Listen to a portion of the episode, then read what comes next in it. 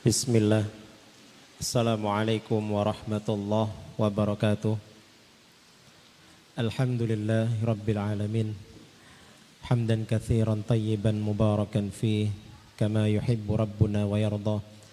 Ashhadu an la ilaha illallah wahdahu la sharika lah Wa ashhadu anna muhammadan abduhu wa rasuluh. Amma ba'd. Alhamdulillah Rabbil Alamin. Pada sore yang sedikit hujan yang rintik-rintik ini membasahi kota kita.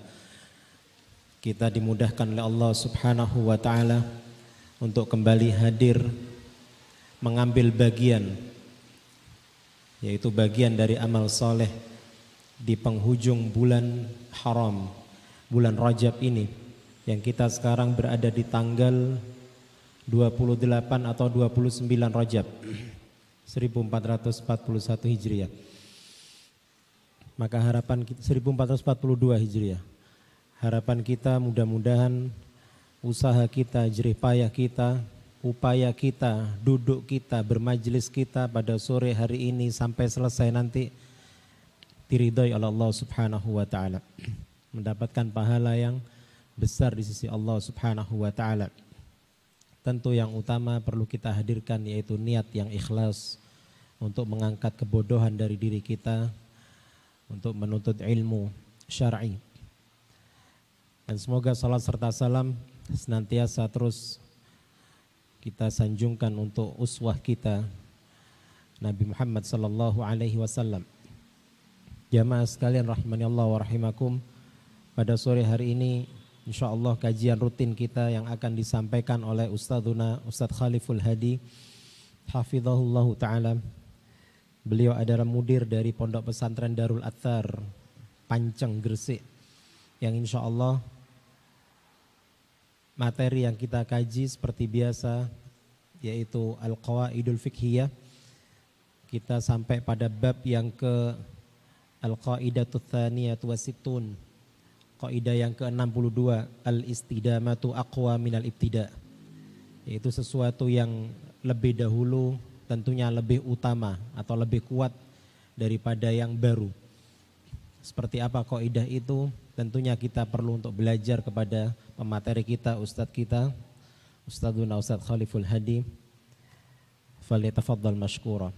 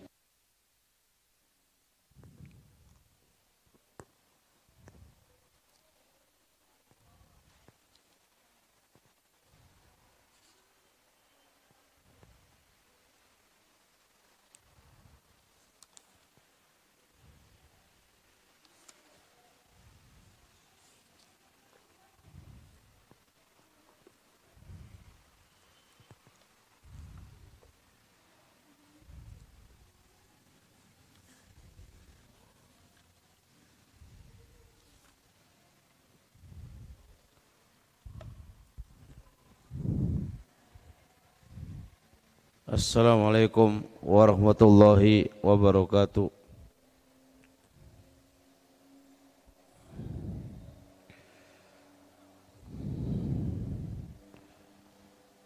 Innal hamdalillah nahmaduhu ta'ala wa nasta'inuhu wa nastaghfiruhu wa natubu ilaih. Asyhadu an la ilaha illallah wahdahu la syarika lah واشهد ان محمدا عبده ورسوله لا نبي بعده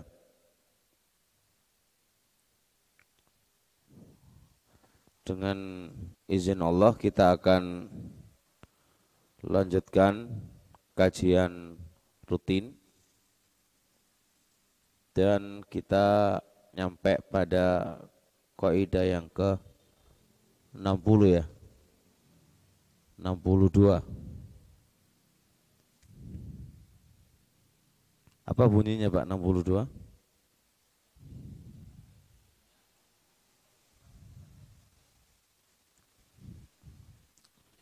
Nah, kaidah yang ke-62 insya Allah.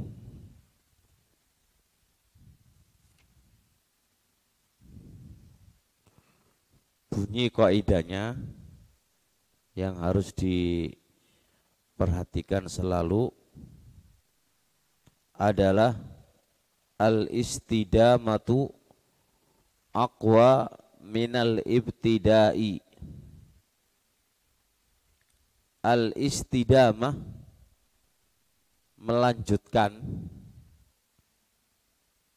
melanjutkan itu lebih kuat daripada memulai melanjutkan itu lebih kuat daripada memulai. Ini harus disara ya. Jangan dipahami secara terlek melanjutkan itu lebih kuat daripada memulai. Kaidah ini kita bikin contoh plus dalilnya. Pada pembahasan orang yang ikhram pada pembahasan orang yang ikhram. Orang yang ikhram kalau dia memulai pakai minyak wangi boleh atau tidak? Tidak boleh. Karena termasuk larangan orang-orang yang ikhram tidak boleh pakai minyak wangi. Tapi kalau dia terkena minyak wangi sebelum dia melakukan ikhram boleh ataukah tidak? Boleh. Nah, berarti berarti kena bajunya orang yang ikhram itu kalau kena di awal itu malah nggak boleh dong. Tapi kalau kenanya itu sudah dari awal tinggal melanjutkan, maka itu nggak apa-apa. Perhatikan, di dalam syariat mandi di mikot, mandi di mikot ya, di mikot, mandi di mikot, itu disyariatkan me, mengoleskan minyak wangi ke kepala dan sekujur tubuh. Ojo ngolesin neng mana? Neng baju ihram enggak lo ya. Ke bajunya dia, eh ke tubuhnya dia.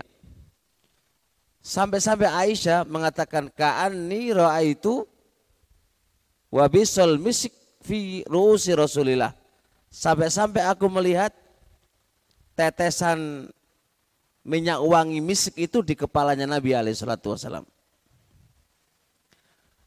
Nah, fa ini menunjukkan bahwasanya ketika mandi disyariatkan pakai nah minyak wangi selesai mandi tubuhnya dikasih ini belum ikhram lo ya baru mau memulai ikhramnya tapi berarti sebelum dia memulai ikhram, tubuhnya disyariatkan dan dianjurkan diolesi dengan minyak wangi. Baik, sudah. Logikanya kalau dia pakai baju ikhram, otomatis apa?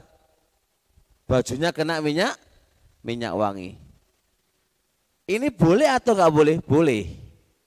Karena istidama akwa minal ib, ibtida. Kalau memulai itu nggak boleh. Artinya mulai itu apa?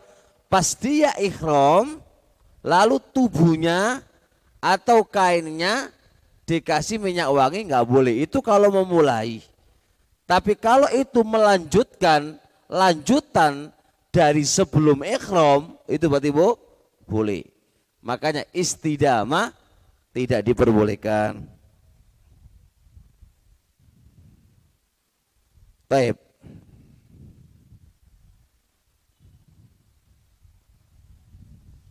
Contoh yang kedua. Contoh yang kedua. Dari kaidah al-istidamah aqwa minal ibtida.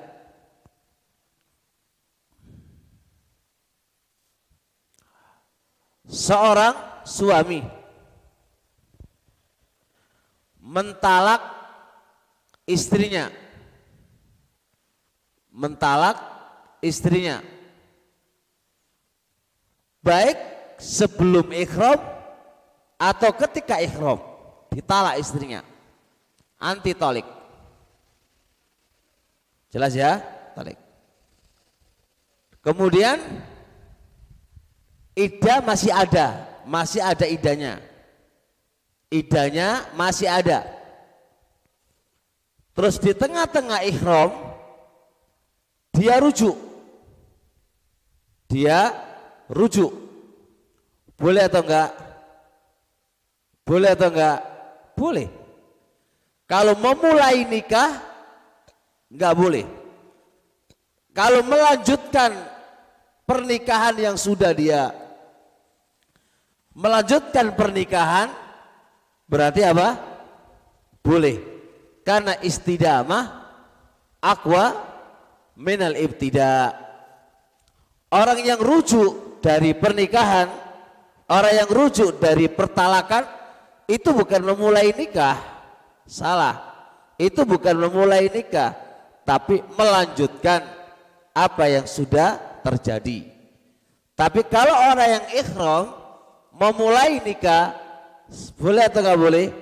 Nggak boleh karena larangan ikhram nggak boleh menikah dan menikahkan itu larangan larangan ikhram. Akan tetapi ketika dia mentalak istrinya dan di saat dia ikhram dan masih ada di masa idahnya dia pengen rujuk dia pengen ru, rujuk boleh atau nggak boleh boleh Kenapa? Karena dia meneruskan bukan memulai.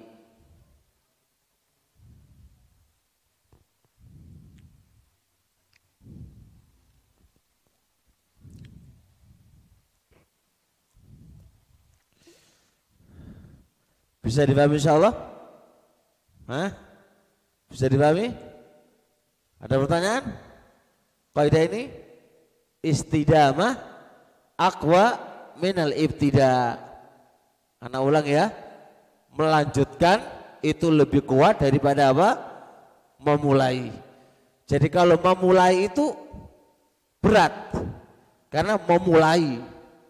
Ini nggak perlu memulai, sudah berlanjut, udah lewat. Logikanya begini.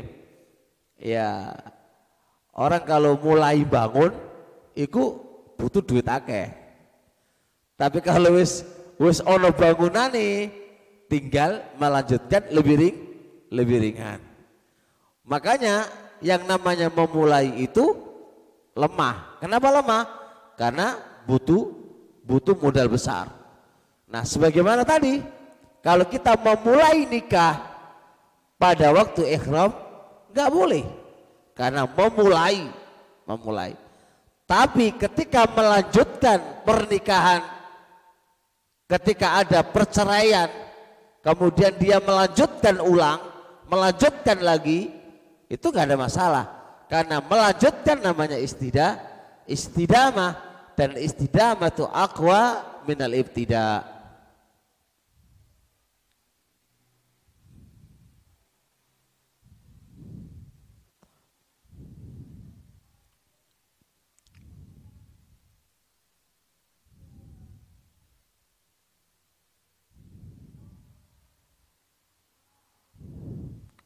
Baik ya.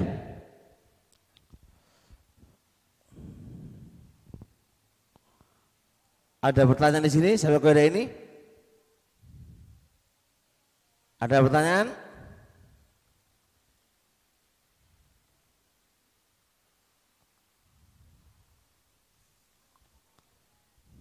Gak ada ya? Gak ada. Berarti bisa dipahami ini? Bisa dipahami? Saya baru bisa ngasih dua contoh. Nah, yang di fikih-fikih disebut dua contoh. Dua contoh ini yang populer di dalam menerapkan kaidah al-istidamatu aqwa minal ibtida. Melanjutkan itu lebih kuat dari memulai. Kalau memulai justru dilarang. Tapi kalau melanjutkan itu malah bu, boleh. Memulai dilanjutkan, Taifan, Taif. Kayak gini. Sekarang ada beberapa masalah.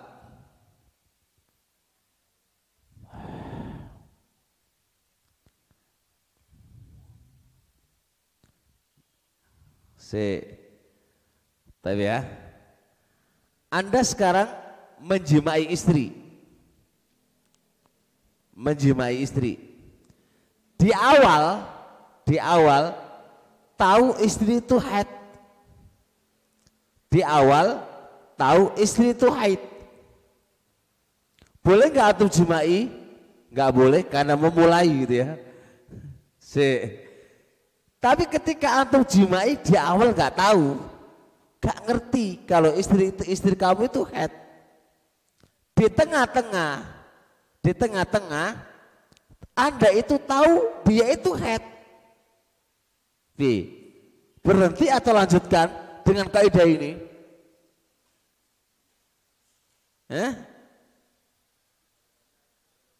Enggak, enggak boleh, enggak boleh. Enggak boleh.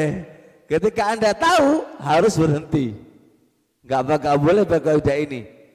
Fukuh sepakat kalau di awal Anda tidak tahu kalau istri kamu itu haid, tapi di tengah-tengah perjalanan dalam berjima tahu ternyata dia itu haid, enggak boleh Anda teruskan. Enggak boleh pakai kaidah ini al istidama aqwa minal ibtida. Berarti meneruskan saja itu boleh. Di, kalau awal nggak boleh, kalau meneruskan boleh. Tidak, tidak bisa dipakai di sini. Kita terbentur dengan kesepakatan para ulama tidak boleh. Sama aja dengan kasus Anda ada ayam. Kalau Anda memulai ini Anda tahu ini ayam ini orang lain. Anda tahu dari awal. Boleh nggak Anda sembeli? Haram Anda sembeli. Tapi ketika Anda awalnya nggak tahu prasangka kamu itu milikmu. Paham ya? Itu milikmu, prasangka kamu. Lalu kamu sebeli. Di tengah-tengah penyembelian baru seret sekali. Loh gue iki duduk teku iki. Boleh nggak antum teruskan? lah iya mati. Wes siji pasti pasti mati kan. Ya wes lah sekalian dihalalkan urusan nanti. Tapi nggak boleh pakai istidamah tuh. Aku minal tidak nggak bisa. Kenapa? Karena ini dalam masuk dalam kaidahnya Anda harus ganti. Anda bainaka wa bainal bainaka wa bainallah Anda nggak berdosa. Tapi antara kamu dengan dia harus kamu ganti karena Anda menyembeli barang orang lain karena tidak tahu. Karena terkait dengan hak orang lain, kalau Anda lakukan dikarenakan Anda tidak tahu, itu wajib mengganti. Urusan dosa Anda tidak berdosa karena Anda tidak tidak tahu. Tapi jangan dimasukkan kaidah al istidamatu aqwa minal ibtida. Melanjutkan itu lebih kuat daripada apa? Memulai. Khair insyaallah.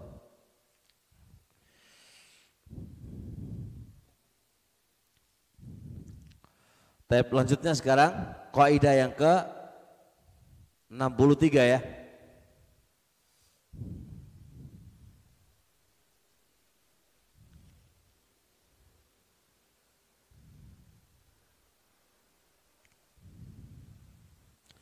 Tape. Perhatikan kaidah yang ke 63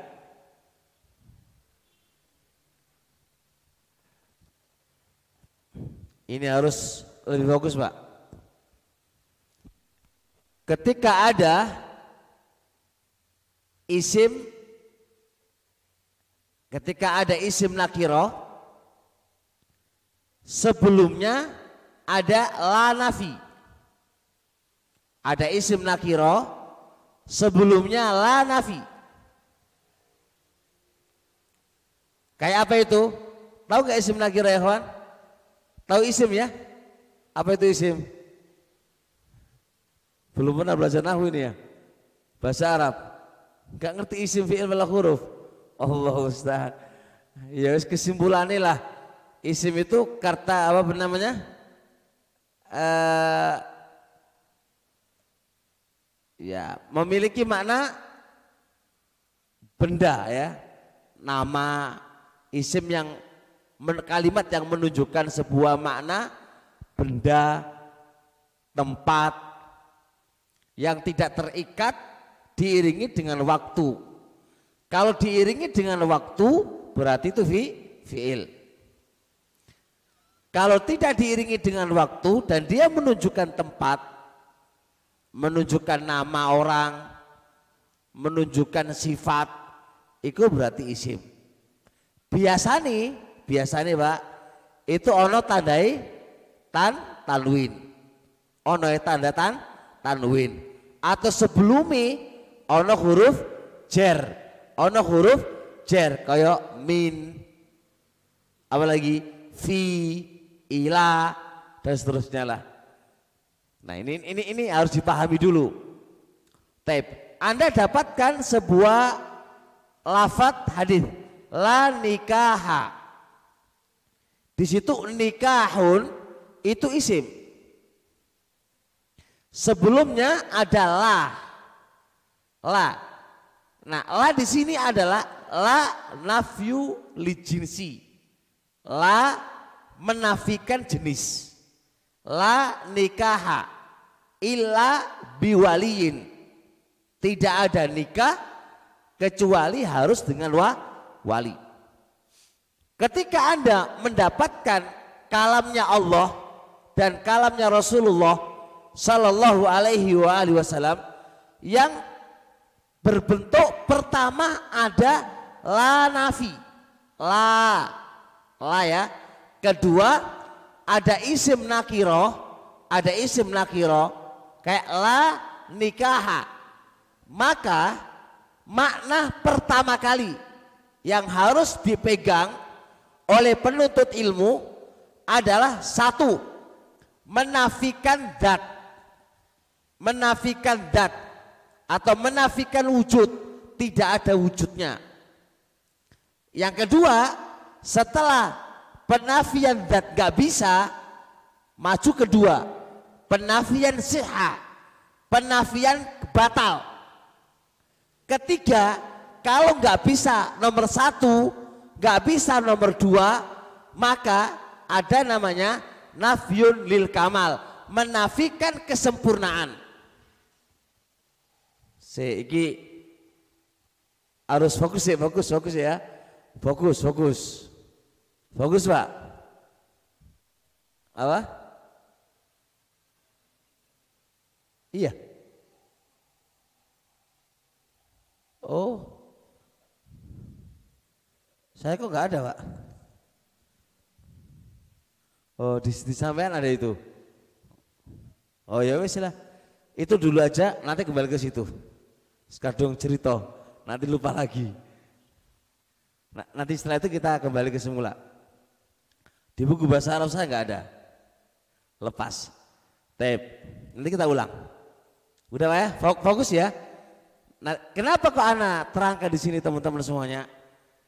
Sering kita akan dapati kayak la nikaha illa biwaliyin, la solata limung faridin, tidak sah solat ketika sholat sendiri la sholata uh, bihadrati to'am tidak sah kalau hadir makanan. Ini jar, kita sering dapati ulama berbeda pendapat.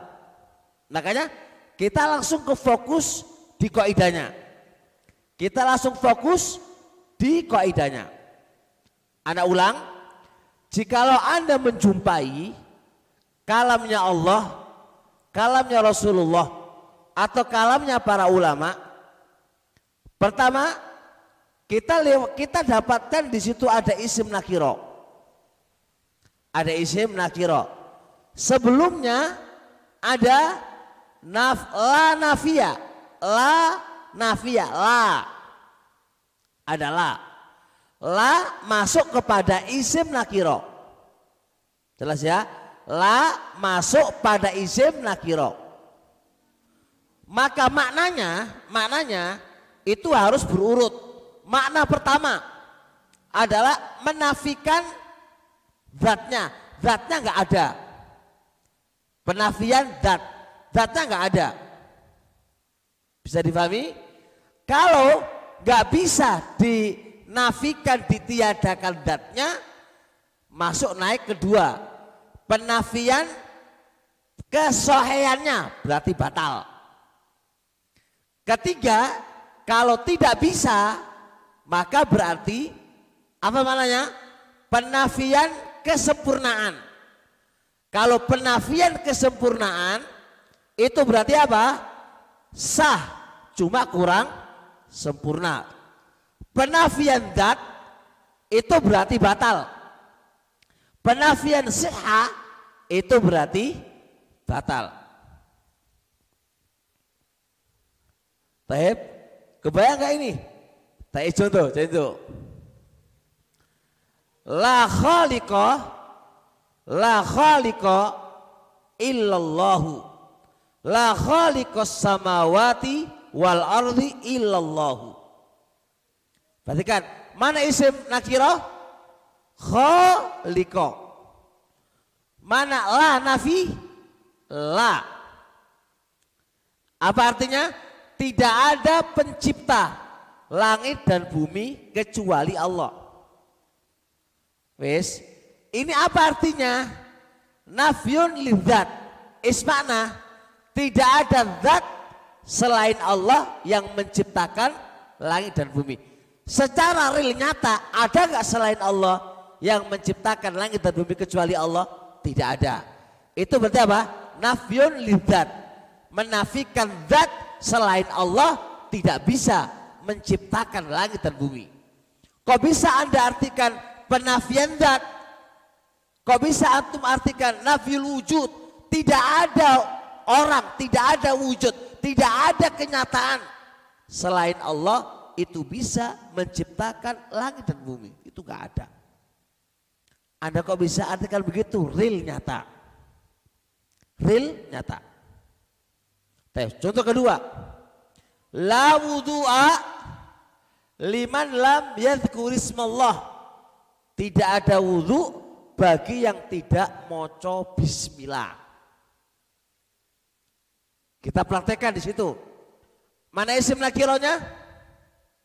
Wudu'a. Mana la nafiyanya? La. Mungkin gak kita artikan di situ nafyu zat menafikan zat wudhu nggak mungkin. Real nyatanya berapa banyak orang yang berwudhu tidak baca bismillah. Nyatanya banyak orang kan? Berarti nggak mungkin kita artikan nafyul wujud atau nafyul zat. Menafikan wujud meniadakan wujudnya atau meniadakan zatnya nggak mungkin kita artikan itu karena apa wujudnya nyatanya banyak orang yang berwudu nggak pakai Bismillah. Nah kalau nggak bisa, berarti turun ke bawah. Apa artinya? Nafyun lisihah.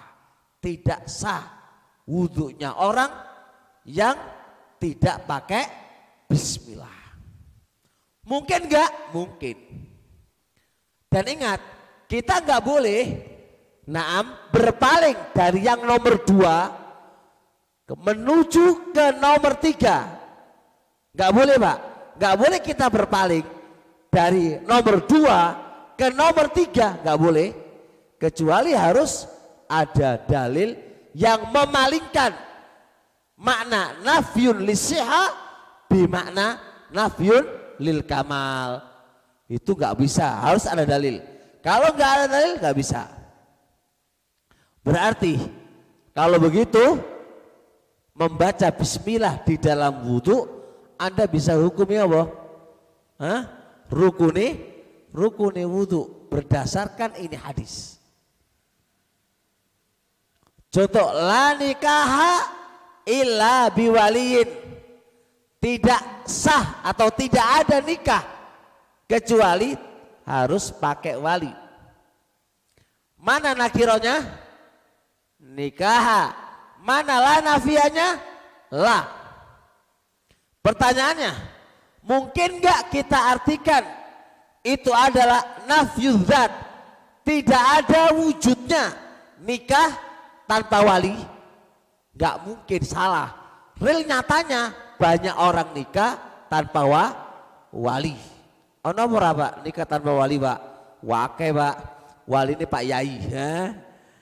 Wali ini Pak Yai. Jadi minggat sama pacare. Mari di hotel.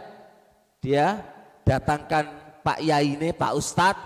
Mari ngono nikah. Ini nikah tanpa wali pak. Real nyatanya ada orang yang menikah tanpa wali. Terus kemudian turun kedua. Apa namanya? Nafyun li liseha tidak sah nikahnya tanpa wali. Tidak sah nikah tanpa wali. Mungkin gak kita artikan tidak sempurna nikahnya tanpa wali? Gak bisa pak. Bagi yang menerjemahkan tidaklah sempurna nikahnya tanpa wali harus mendatangkan da, dalil yang bisa memalingkan dari tidak sah menuju sah tapi kurang sempur sempurna. Kalau nggak ada dalil maka berarti apa? Berarti gak sah. Kecuali pendapatnya Abu Hanifah. Kalau Abu Hanifah Pak berpendapat nikah tanpa wali itu sah-sah saja. Itu pendapatnya Abu Hanifah. Apa alasannya? Abu Hanifah punya alasan. Apa alasannya? Alasannya seorang wanita yang dia Rosida, akilah, berakal, boleh nggak menjual barangnya sendiri? Menjual barangnya sendiri, boleh nggak? Boleh, sah nggak? Sah. Apakah harus izin wali? Nggak harus izin wali. Sama aja kalau begitu, seorang wanita menikahkan dirinya. Menikahkan apa? Dirinya tanpa wali pun itu juga sah. Itu juga sah. Itu alasan Abu Hanifah. Tapi ini alasan tidak kuat. Kenapa tidak kuat? Ini kan pakai kaidah kias. Mengkiaskan nikah dengan beli barang dan jual barang. Mengkiaskan nikah dengan beli barang dan jual barang. Dan ini nggak benar. Kenapa nggak benar? Karena menabrak dah dalil. Mana dalilnya? La nikaha illa biwaliyin. Tidak sah menikah kecuali dengan wa, wali. Orang kalau mengambil pendapat Abu Hanifah yo wah jadi masalah nanti ini. Eh, perzinaan ya, perzinaan banyak banget. Ya wis, berlari aja sama pacarnya. Gak usah izin wali, wis, gak usah izin orang tuamu. Melayu aja wis. Wah, mumet kalau ini pendapat dipakai oleh oleh oleh. Makanya tidak semua tidak semua perbedaan pendapat itu dianggap. Tidak semua perbedaan pendapat itu dianggap. Perbedaan itu dianggap dan ditoleh kalau memang sisi pendalilannya jelas. Tapi pendapat ulama tidak dipakai dan tidak ditoleh kalau memang jelas-jelas menyelisih dalil. Kayak pendapat Abu Hanifah ini nggak bisa ditoleh. Kenapa nggak bisa ditoleh? Karena jelas menyelisih dalil. Tapi kalau itu kita terapkan justru malah apa? Malah menambah perzinaan dan seterusnya. Maka secara kenyataan, secara mafsada itu mendatangkan mafsada yang banyak sekali kalau kita pakai pendapatnya Abu Abu Hanifah ini.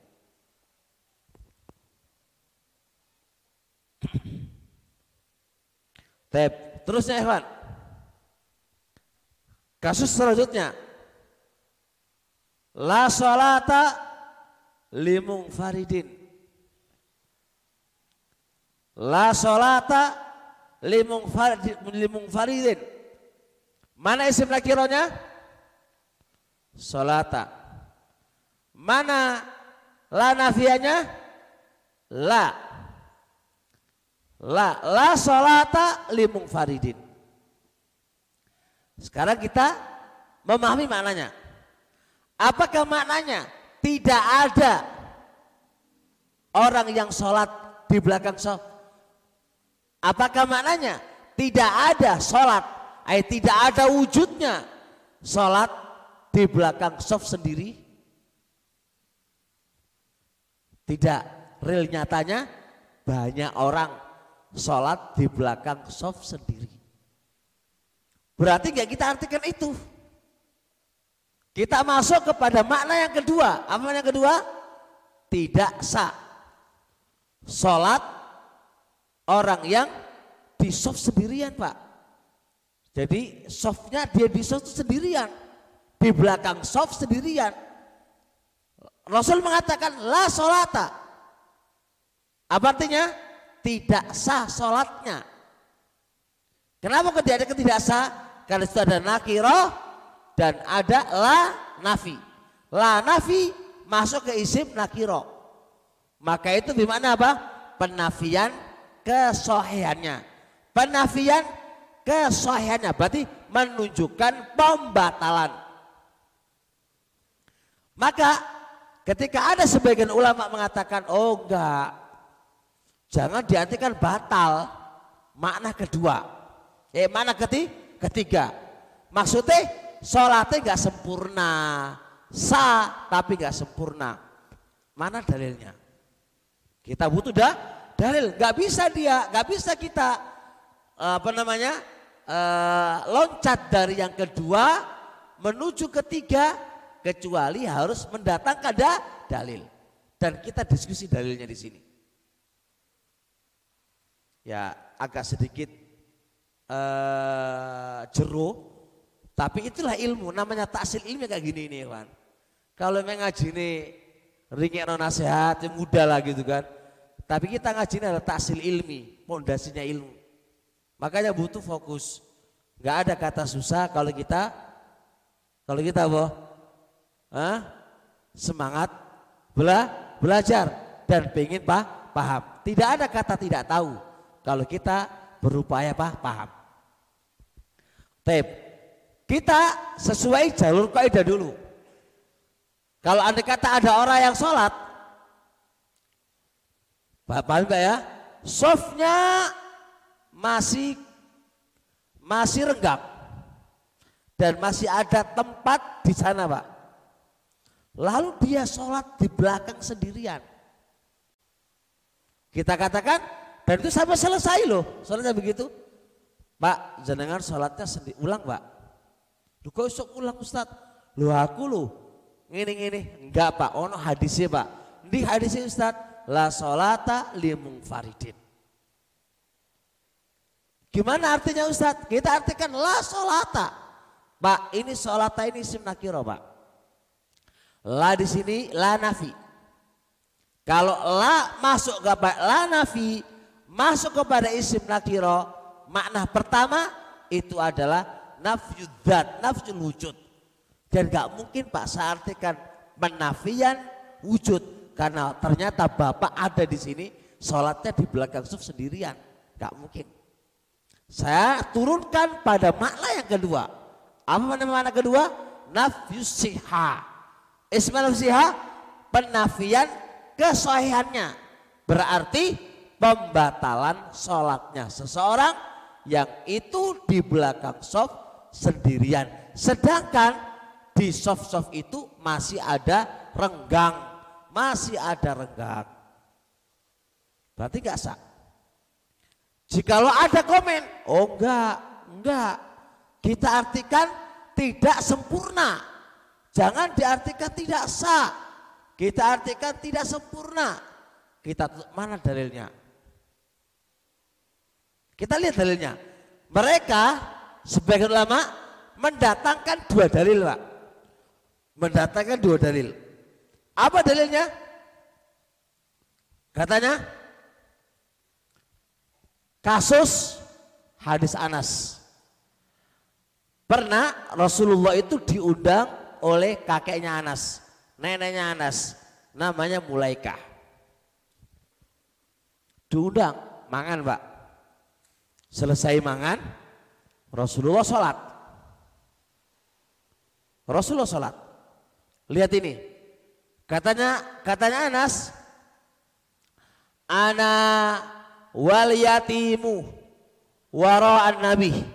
Saya Anas dan anak yatim. Posisi softnya di belakang Nabi. Wal ajus wong tua nenek sholatnya di belakang kami. Sendirian apa enggak? Sendirian apa enggak? Sendirian. Dalil ini loh, wong wedok ini loh. Sholatnya dewean. Dan Rasul enggak menegur, ayo ulangi sholat juga. Rasul meneguhi. Tidak mengatakan batal sholatnya. Ini berarti bukti la sholata limung faridin. Tidak sah.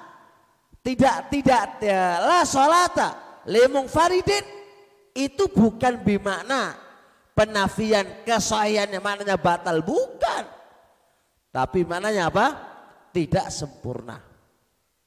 Dasarnya itu ini, ini hadis. Kita bantah nggak tepat. Dalil gantung. Kok bisa nggak tepat?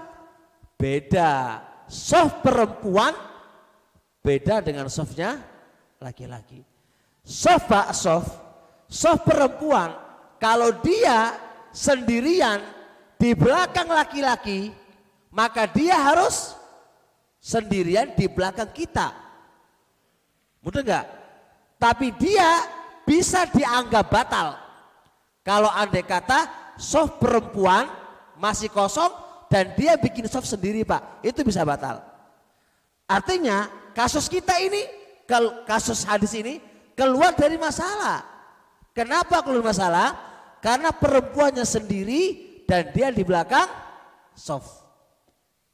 Softnya laki-laki. Itu nggak bisa antum pakai dalil. Paham ya? Mereka punya anak punya alasan kedua. Apa alasan kedua? Pernah Rasulullah Shallallahu Alaihi Wasallam itu sholat malam. Sholat malam. Datang Ibnu Abbas itu ngikut sama Nabi tapi di sebelah kiri. Enggak di sebelah kanan. Seharusnya kalau dua orang ya maunya di mana? Di sebelah kanan. Ibnu Abbas pak salah berdiri pak. Dia di sebelah kirinya. Apa yang Rasulullah? Rasulullah langsung menarik kepalanya dari belakang pak. Lalu diberdirikan di sebelah kiri. Mereka mengatakan ketika Ibnu Abbas ditarik ke belakang. Berarti apa? Ibnu Abbas pernah walaupun sekejap bersoft sendirian. Ya borah. Ya borah. Hah? Lo iya kan? Awalnya kan di samping Nabi tuh. Terus karena dia salah posisi kan, ditarik sama Rasulullah. Dari belakang Pak narik ya Pak. Ketika ditarik dari ke, ke belakang, otomatis otomatis Ibnu Abbas lewat belakang kan. Ketika di belakang, soft sendiri apa enggak? Iya borah. Lu kok meneng wae? Ya ya lewat, ya bener lewat. Tapi kata mereka itu termasuk bersoft sendiri. Walaupun itu satu menit atau lima menit misal contoh. Dibantah. Ini pernyataan gak tetap gak kuat. Karena yang namanya bersoft itu harusnya masanya lama, lama dan sampai selesai kan begitu. Ya kan? Dan ini kan mek lewat toh bukan bersoft. Yang namanya bersoft itu adalah harusnya diam. Harusnya diam itu namanya bersoft. Sedangkan Ibnu Abbas ketika diputar ke belakang itu mek lewat. Mek lewat, bukan berdiri, bukan diam. Sehingga maka pendapat yang paling kuat sesuai dengan kaidah seseorang yang bersoft di belakang sendirian bersoft belakang sendirian sedangkan di depannya itu masih kosong pak maka sholatnya dia apa hukumnya Hah? tidak sah tidak sah kenapa tidak sah karena ada la sholata La solata. Baik, contoh lagi. La solata illa bi ummil kitabi. Tidak ada solat kecuali harus moco fatihah. Wis. Mana isim nakironya? Solata. Mana la nafinya? La. Pertanyaan selanjutnya. Apakah la solata kita artikan nafyul wujud. Menafikan wujudnya solat yang tidak membaca fatihah. Gak mungkin. Real nyatanya banyak orang yang sholat gak moco fatihah. Terus kita artikan apa? Kita artikan makna yang kedua. Apa makna yang kedua? Nafyun lisihah. Berarti tidak sah sholatnya bagi orang yang tidak moco fatihah. Ayo, sudah jelas? Tidak sah orangnya yang sholat tidak moco fatihah. Sekarang lanjut. Ustadz, Apakah ini pada sholat sirriyah ataukah sholat jahriyah? Fal jawab konteksnya dalil itu umum. Baik itu pada sholat sirriyah maupun apa sholat jahriyah. Baik itu sholat fardu ataukah sholat sun sunnah. Bagi seseorang yang tidak mau fatihah batal sholatnya. Wis. Gimana kasus dengan sholat jariah? Imam moco, apakah imam harus moco fatihah? Di sini ada dua pendapat di antara para ulama untuk sholat jariah, pak. Kalau sholat syria tidak. Mereka bilang kalau nggak moco fatihah batal. Kalau itu sholat sholat siri syria. Kalau sholat jariah maka itu ada hi khilaf di antara para ulama. Yang saya pilih, yang saya pilih Pak, yang saya pilih adalah hatta sampai-sampai sholat jahriyah pun harus moco fatihah. Kalau nggak moco batal. Loh, kok iso di dalile? Hadis ini jelas. Hadis Ubadah ibnu Samit radhiyallahu taala Kata Rasulullah alaihi salatu wasallam, la salata illa bi umil kitab. Enggak sah salate kecuali dengan maca Fatihah. Jelas. Fa'ingkil jikalau ada komen. Gimana tentang hadis? Mangka nalahu imamun fakiraatul imami kiraatun lah Barang siapa yang punya imam, bacaannya imam adalah bacaannya makmum. Ya kan? Hadis ini saya condong lemah. Didaifkan oleh Imam Ibnu Katsir rahimahullah. Didaifkan oleh Syekh Mubir rahimahullah. Didaifkan oleh Imam Ahmad dan banyak ulama mendaifkan hadis ini. Maka nalahu imamun fakiraatul imami kiraatun lah. Barang siapa yang punya imam, bacaan imam adalah bacaannya makmum. Ini hadis lemah. Fa'ikil, jikalau ada komentar. Bagaimana dengan firman Allah Subhanahu wa taala? Fa idza quri'al Qur'anu fastami'u lahu wa angsitu. Kalau Anda dibacakan Al-Qur'an, maka Anda harus diam dan dengarkan. Berarti kalau imami mau coba Al-Fatihah Anda harus diam. Kalau imamnya mau surat, maka Anda harus diam. Itu konteksnya ayat. Kita jawab, itu am, itu umum. Kemasukan taksis, ada dalil yang mengkhususkan kecuali Fatihah. Dari mana dalilnya? Hadis Abi Hurairah radhiyallahu taala. Pernah Rasulullah Shallallahu alaihi wasallam itu maca Quran, Pak. Quran. Fathakula al nabi. Lalu nabi itu berat mocone. Soalnya ono sing ganggu. Bar ngono selesai salat. Falamang sarafa min salatihi. Tatkala Rasulullah selesai salat. Rasul nanya, "Mala unazaufi?" Sopo sengganggu salatmu sopo? Fakola ana ya Rasulullah. Saya ya Rasulullah. Qal la taqra'u illa bi umil kitab. Awakmu kok aja maca. Kata imame maca iku awakmu aja maca. Kecuali apa? Maca al maca alfa Al-Fatihah. Dalil yang dilarang oleh Nabi dan Nabi menyuruh mendengarkan dan supaya diam itu kalau imam mau Quran, mau surat kita harus di diam. Kecuali fa, Fatihah. Fatihah boleh kita baca dan harus baca. Udah insya Allah udah jelas. Jikalau ada komentar, ada komentar lagi pak. Ketika Nabi bilang, ketika Nabi bilang, La takra'u illa bi Fatihatil kitab. Awakmu ku aja maca kecuali surat Fatihah. Lalu fangtahan nasu adil qira'a fi ma jaharu bihi Rasulullah.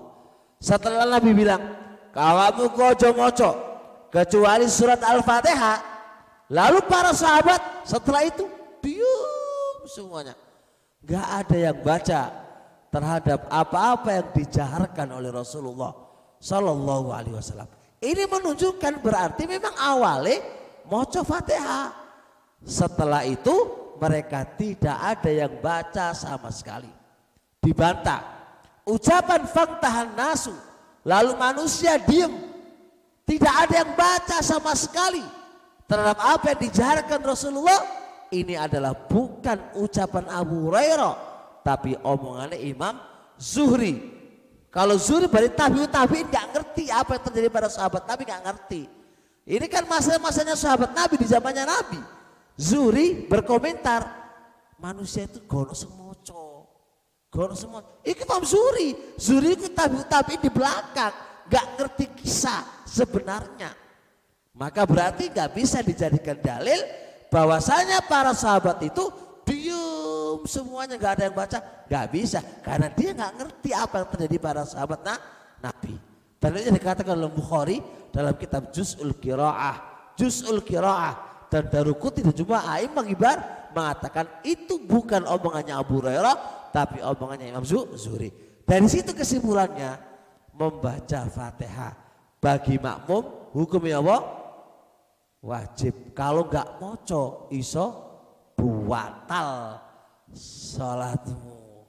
Baik imami apa? Asarro mensirikan atau imami jaharo menjaharkannya. Wes, paham apa lagi? Hah? Dong apa? Lo itu lo, itu kaidahnya ngono lho piatum. Atau bola balik itu lo kaidah mau diapa? Itu kaidah gitu.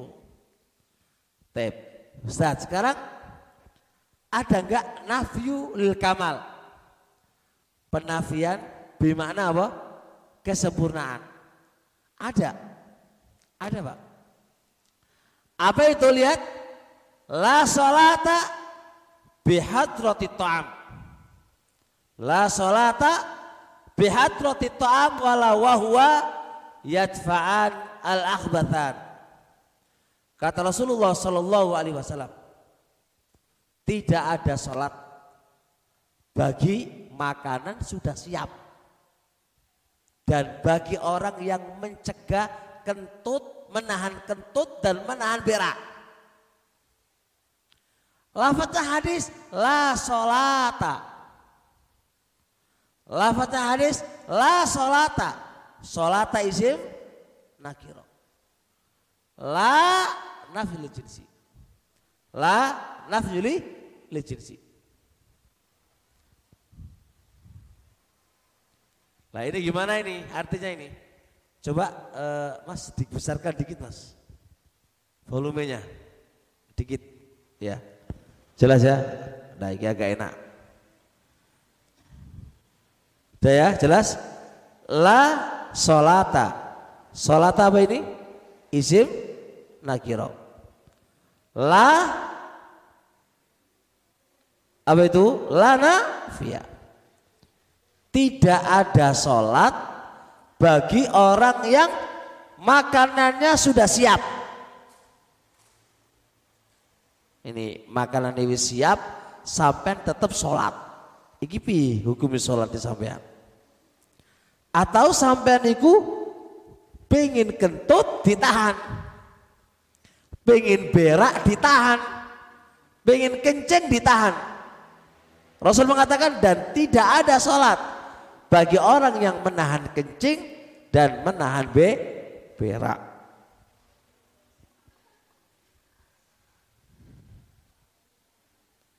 Wes, dong apa lagi?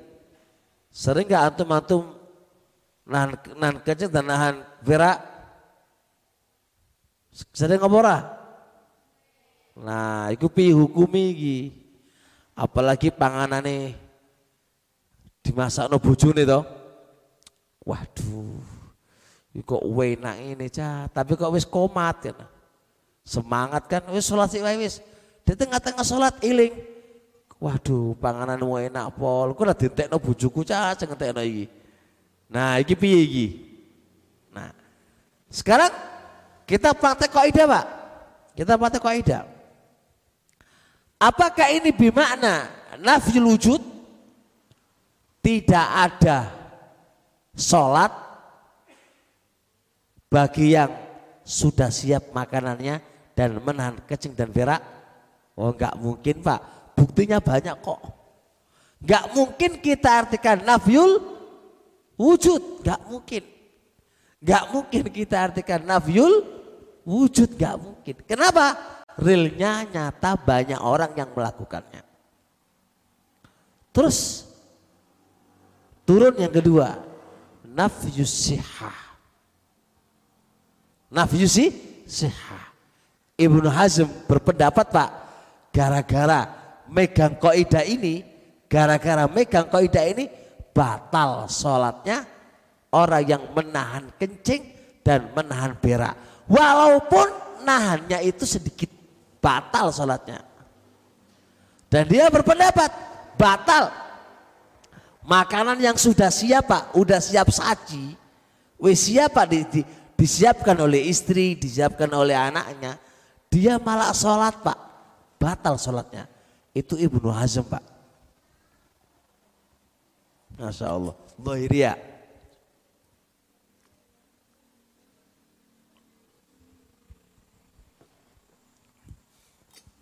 Jadi kalau mengambil pendapat zahiriyah yo batal.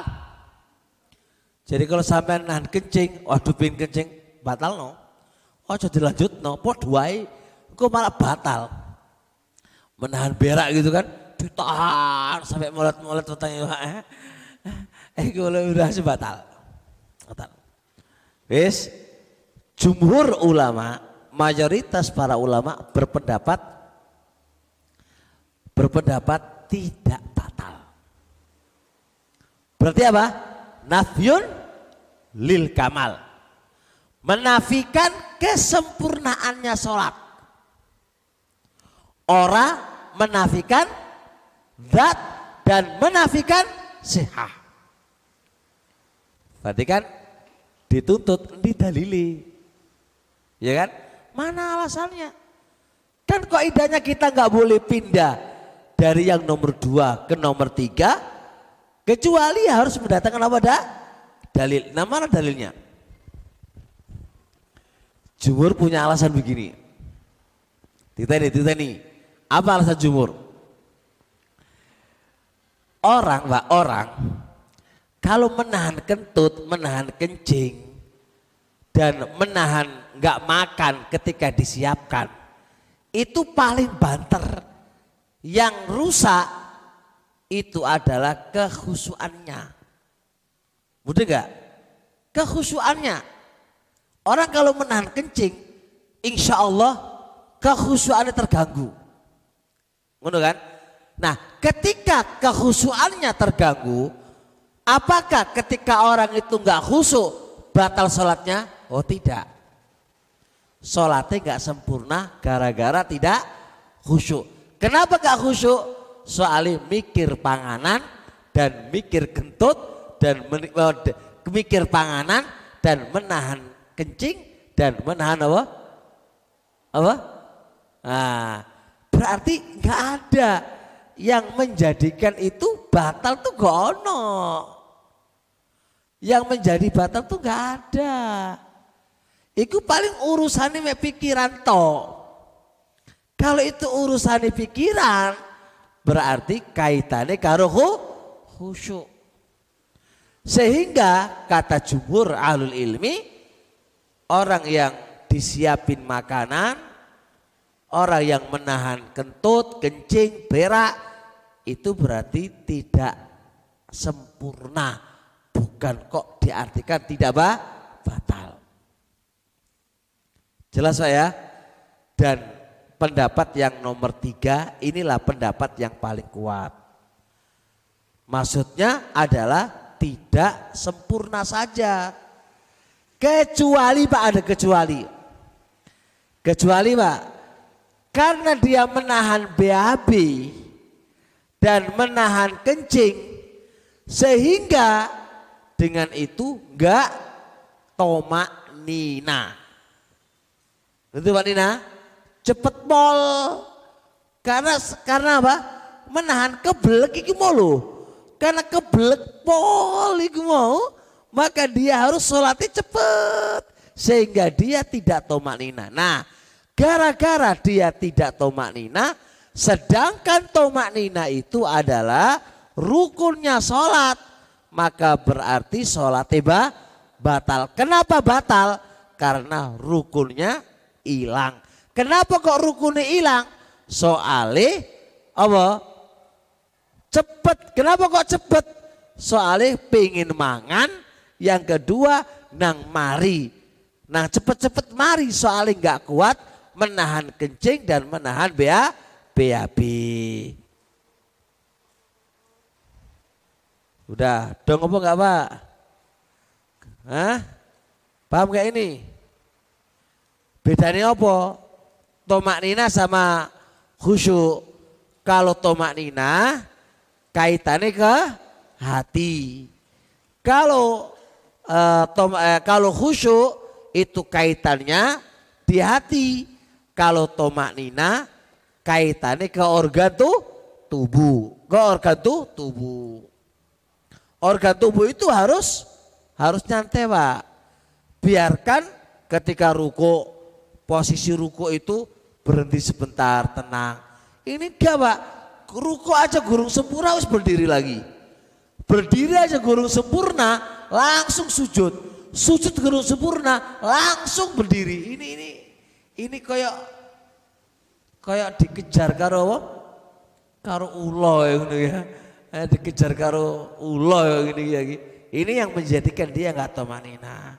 Adapun kalau khusyuk kaitan dengan pikir pikiran pikiran ya Allah aku nang entek dinten bojoku caca. Nah iki Pak, iki senggarai tidak tidak khusyuk, khawatir dientekno oleh orang lain. Insya Allah bisa dipahami gak ini? Ada pertanyaan ke sini gak? Ibu-ibu monggo kalau mau tanya, iya.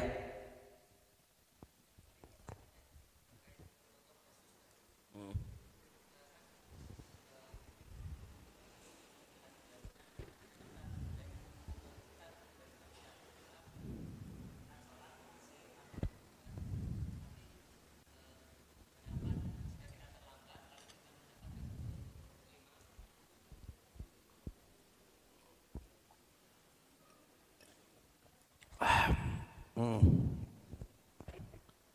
Ya.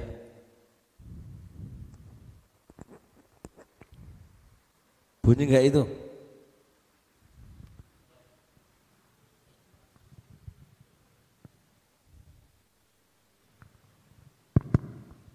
Iya.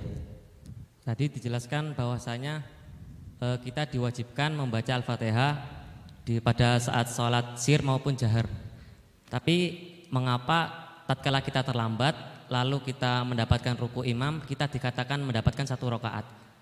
Eh, atau apakah kita memang seharusnya tidak menghitung itu sebagai satu rakaat? Terima kasih. Ini harus diperhatikan dengan bagus. Pertama, perhatikan qaul Rasul alaihi salatu wasalam. Man adraka rakaatan faqad adraka sholata. Banyak salah faham di dalam menerjemahkan man adraka rakaatan. Rakaatan difahami ruku, salah Pak. Man adraka rakaatan barang siapa yang mendapatkan sak rakaat Gak mungkin dikatakan rokaat kecuali dia telah menunaikan rukuk dan sujud. Maka dia telah mendapatkan sholat. Ini ini hadis tidak membahas tentang kita. Tapi ini hadis membahas tentang bagi seseorang yang dapat satu rokaat tiba-tiba habis waktu sholatnya. Itu maksudnya hadis. Contoh, contoh nih, sampean ibu sholat maghrib misal contoh jam 6. Contoh aja jam 6. Terus sampean sholat, sampean sholat jam 6 kurang 5 menit. Taruhlah begitu. Satu rokaat Anda dapat sampai jam 6 pas baru Allah. Contohnya gitu ya Gampang-gampangannya contoh Allahu Akbar. Tapi ketika Allahu Akbar itu Anda sudah dapat apa? Satu rokaat. Gimana tiga rokaat ini? Nah, paham maksud hadis? Tiga rokaat itu lanjutkan.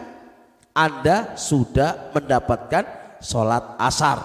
Walaupun tiga rokaatnya Anda lakukan tidak di waktunya.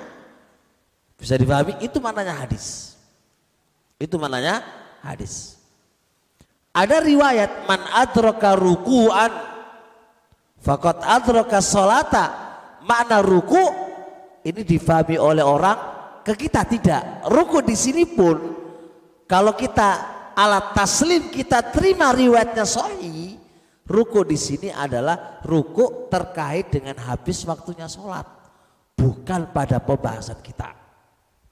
Karena asbab urutnya dan semua fukoha ketika memasukkan hadis ini adalah di babu sholat terkait dengan habis waktunya fi awqati sholat di waktu-waktu sholat bukan di pembahasan masalah fatihah.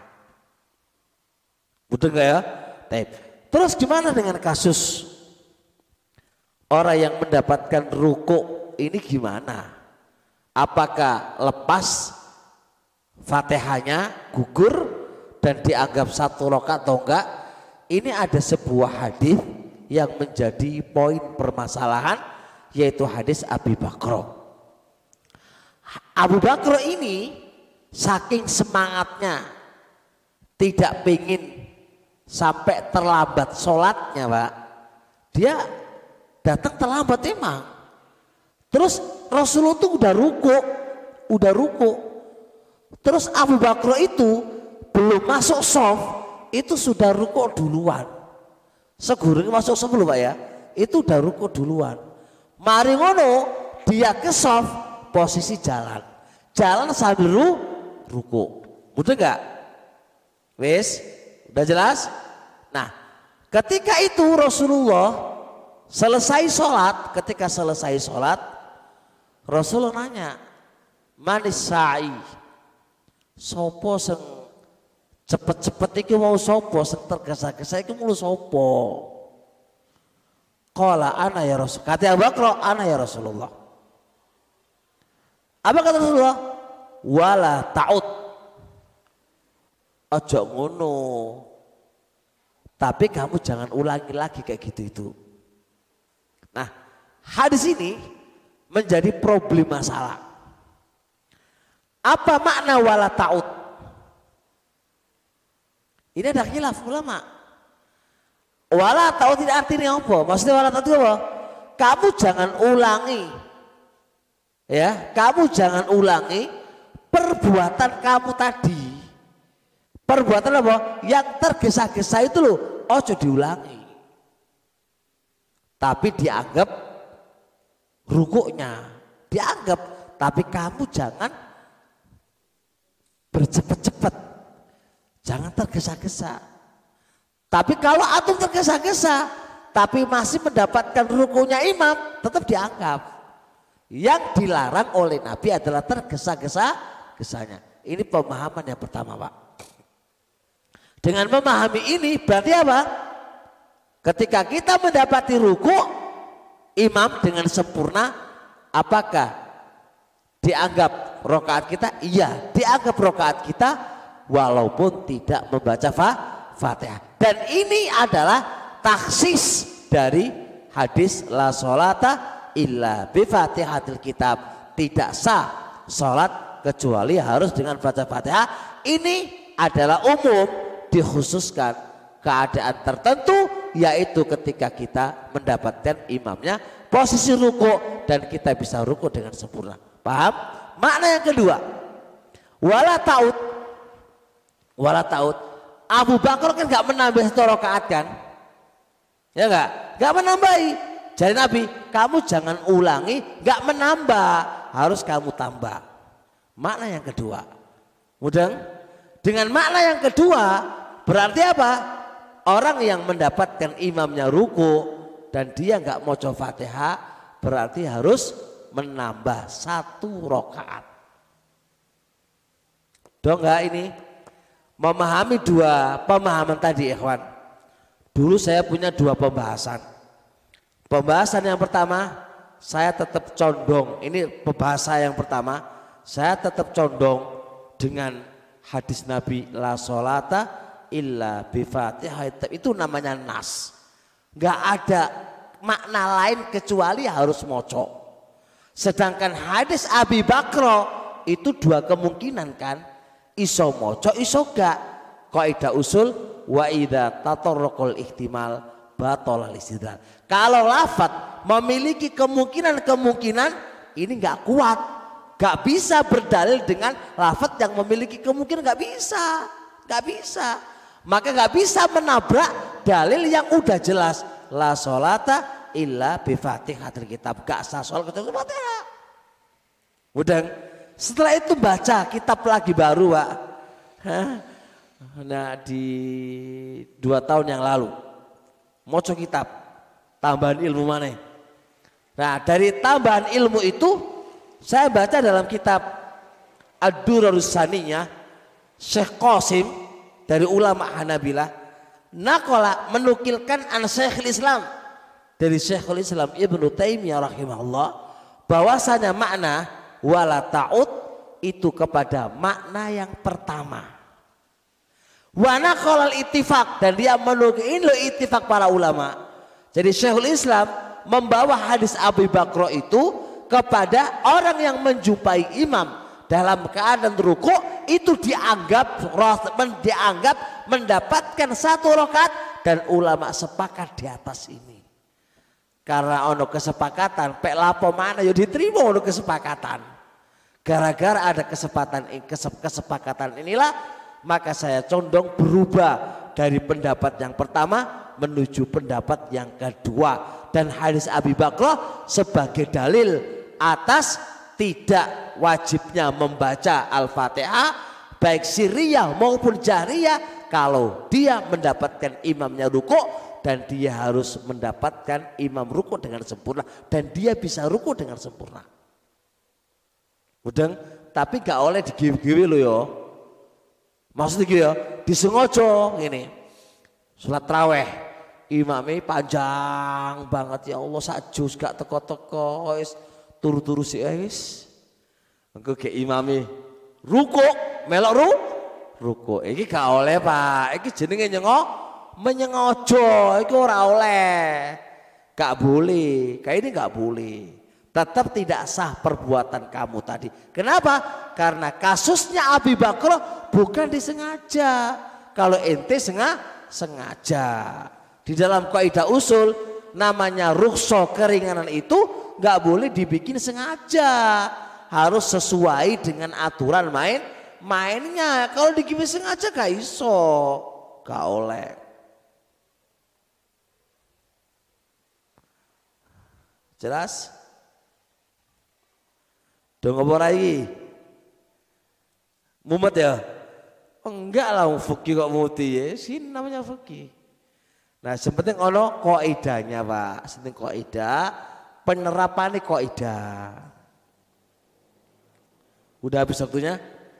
Tapi sampai di sini insya Allah kita akan lanjutkan setelah maghrib. Subhanakallah hamdik. Syadu ala ila anta. Astaghfiruka wa Assalamualaikum warahmatullahi wabarakatuh.